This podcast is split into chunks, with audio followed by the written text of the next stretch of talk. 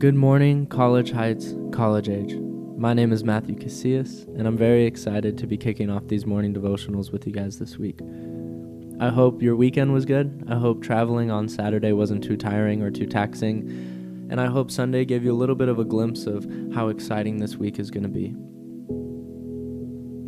We're going to do one of these morning devotionals every single morning up until Friday. And the goal of these devotionals is to reorient our minds on God, to align ourselves on God, to redirect our attention away from the things of this world, the distractions that we have in our heads, and focus on God. And one of the ways we want to do that is every single morning we want to read the same verse. It comes from John chapter 6, right after Jesus had fed the 5,000. He feeds the 5,000, and the crowds keep coming back. They want more bread, they want more food and they they're talking to Jesus, they're asking for a sign and Jesus says, "I am the bread of life." And they're like, "Sweet, we want real food." Jesus says, "I am the bread of life." And they continue to ask for a sign. And Jesus says one of the weirdest things he says in the Gospels. He says, Unless you eat of my body and drink of my blood, you will not have eternal life. And the people are looking at him like, he's crazy. That is a command that is difficult to follow.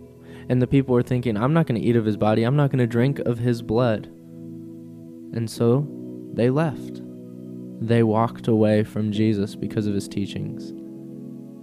And Jesus then turned and looked to the disciples and said, Do you not want to leave as well? And Peter responds to Jesus in John chapter 6 verse 68 and he says this to whom else would we go? To whom else would we go? We want that to be our prayer every single morning. To whom else would we go but to Jesus? Because He's the one who gives us hope, He's the one who gives us life. And so, my question for you guys today to reflect on is this What have you run to? What have you been running to this semester? To make you feel significant, to make you feel valued? What have you run to instead of Jesus? Ponder that for a moment. Where else have you gone?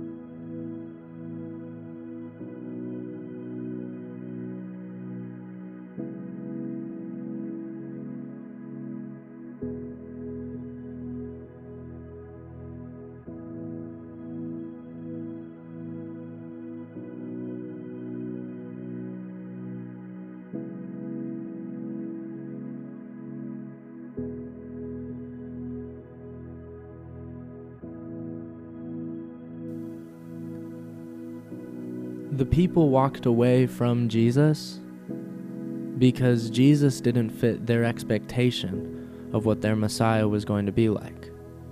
No, no, no, no, no. They thought that he was going to be uh, a governing authority and somebody who was going to be a military general who was going to free them from the oppression of the Romans. But Jesus was far from it. Jesus was peaceful. Jesus wasn't walking around and exclusively giving food to people. No, he wanted them to understand that he was the bread of life. He was the one who was going to sustain them.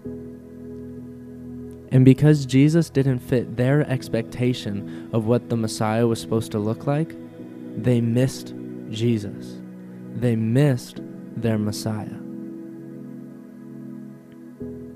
My question to you now is this What expectations do you have of this trip? And expectations aren't a bad thing, but they're something we should be aware of. Because I don't want you to have an expectation for this trip that's going to cause you to miss Jesus. So, what are your expectations? Think about that for a little bit.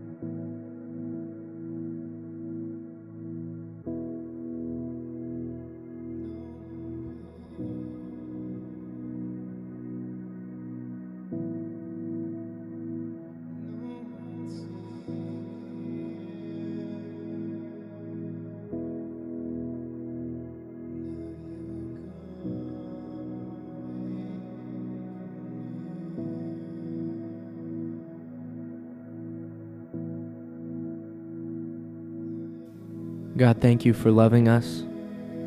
Thank you for meeting us where we're at. Thank you for forgiving us when we run to other things. Help us to run towards you. This morning we give you our expectations. And we commit ourselves to this week to seeking you, to finding you in our communities, in our service, in our daily lives, in every single moment, we want to find you. Because to whom else would we go? We love you, and we thank you, and we pray this in your mighty and holy name. Amen.